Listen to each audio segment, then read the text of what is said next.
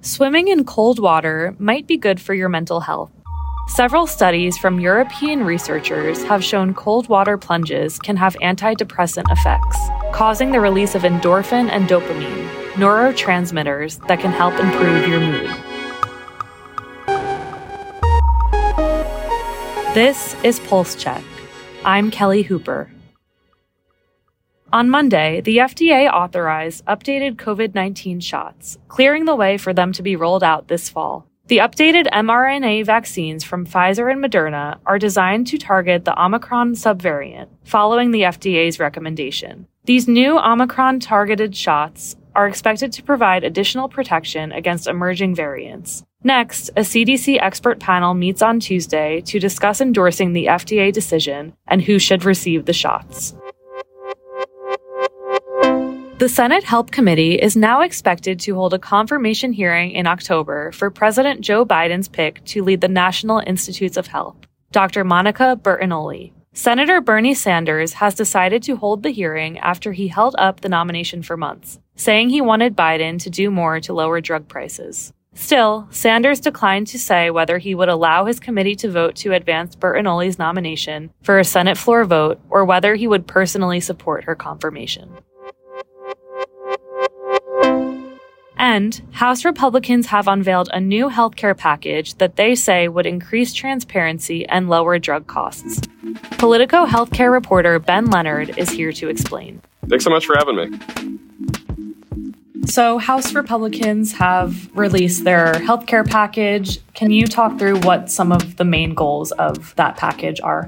It's broadly focused on transparency in the healthcare system and making pricing more transparent, and also addressing drug costs. This package is from three top committee leaders, including the top Republicans on the Energy and Commerce Committee, the Ways and Means Committee, and Education and the Workforce Committee. And those Republicans were also able to nab the support of Frank Pallone, who's the ranking member of the Energy and Commerce Committee. So it's this bipartisan agreement that includes a pretty big chunk of healthcare legislation, including funding increases for community health centers, site neutral payment legislation, some changes with regards to generic drugs, some more scrutiny on consolidation in the sector. And there was a draft summary of the legislation that had been reported the Wednesday of last week before this package was officially unveiled Friday. There were some changes between that one and the one that was ultimately released Friday. There were some more requirements for hospital price transparency that Frank Pallone had been pushing for.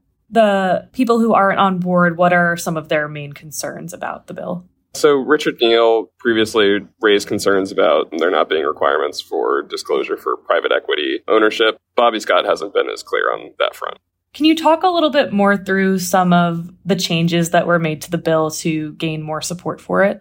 So Pallone was really looking for more on the hospital price transparency front. So it added new requirements that hospitals would have to attest that the prices they post are accurate and release the negotiated rates. It would also give the HHS secretary some more power to boost fines for people violating hospital price transparency regulations. And if hospitals were to seek any sort of exemptions for hardship, it would also require the HHS secretary to certify these. So it's sort of strengthening these broader hospital price transparency regulations regulations, and it ultimately got Pallone on board.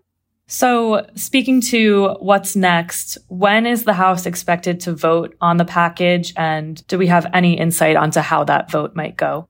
So a lot of it could hinge on what happens with appropriations. Um, the House and the Senate will have to come together and pass a government funding bill before September 30th to avoid a government shutdown. So that could suck up a lot of the oxygen and delay things. But I've been hearing that a vote could come as soon as next week, possibly. But if not, it could be in the weeks to come. And is there anything outside of this bill that we should be looking out for as far as Congress's healthcare agenda goes? There's several key ones. There are a bunch of programs that have to be reauthorized. One of them is the Support Act, which is related to the opioid epidemic. It funds comprehensive opioid recovery centers and a bunch of other programs aimed at fighting the opioid epidemic. And there's another one that's been pretty contentious is PEPFAR, the Global HIV AIDS Program. The chair of the Senate Foreign Relations Committee, Bob Menendez, told me last week that he's seeking a minimum of three year extension of that program instead of the usual five amid sort of this fight over over abortion. And he's trying to lobby Lindsey Graham, Jim Risch, the committee ranking member. It's unclear where he stands on that and whether three years would make a difference. Graham told me last week that he said, we'll see if three years is okay. Well, definitely a lot to watch out for. Thanks so much for walking us through that, Ben, and thanks for being here. Thanks so much for having me. And that's our show. Our music is by the mysterious Breakmaster Cylinder. Afra Abdullah is our producer. Annie Reese and Alex Keeney are our senior producers. Our healthcare team editors are Eli Reyes, Dan Goldberg, Barbara Van Tyne, Beth Belton, and Shawn Zeller. I'm Kelly Hooper.